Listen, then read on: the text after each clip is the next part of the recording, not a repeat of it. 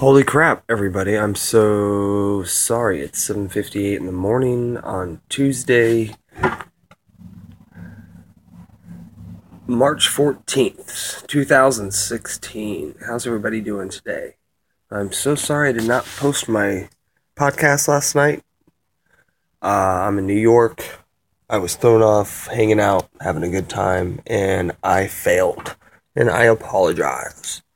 I'm having a really good time here in New York, uh, getting some good interviews and getting stuff going. So uh, I didn't want to take up too much of your time this week since I'm working on getting you some good uh, episodes.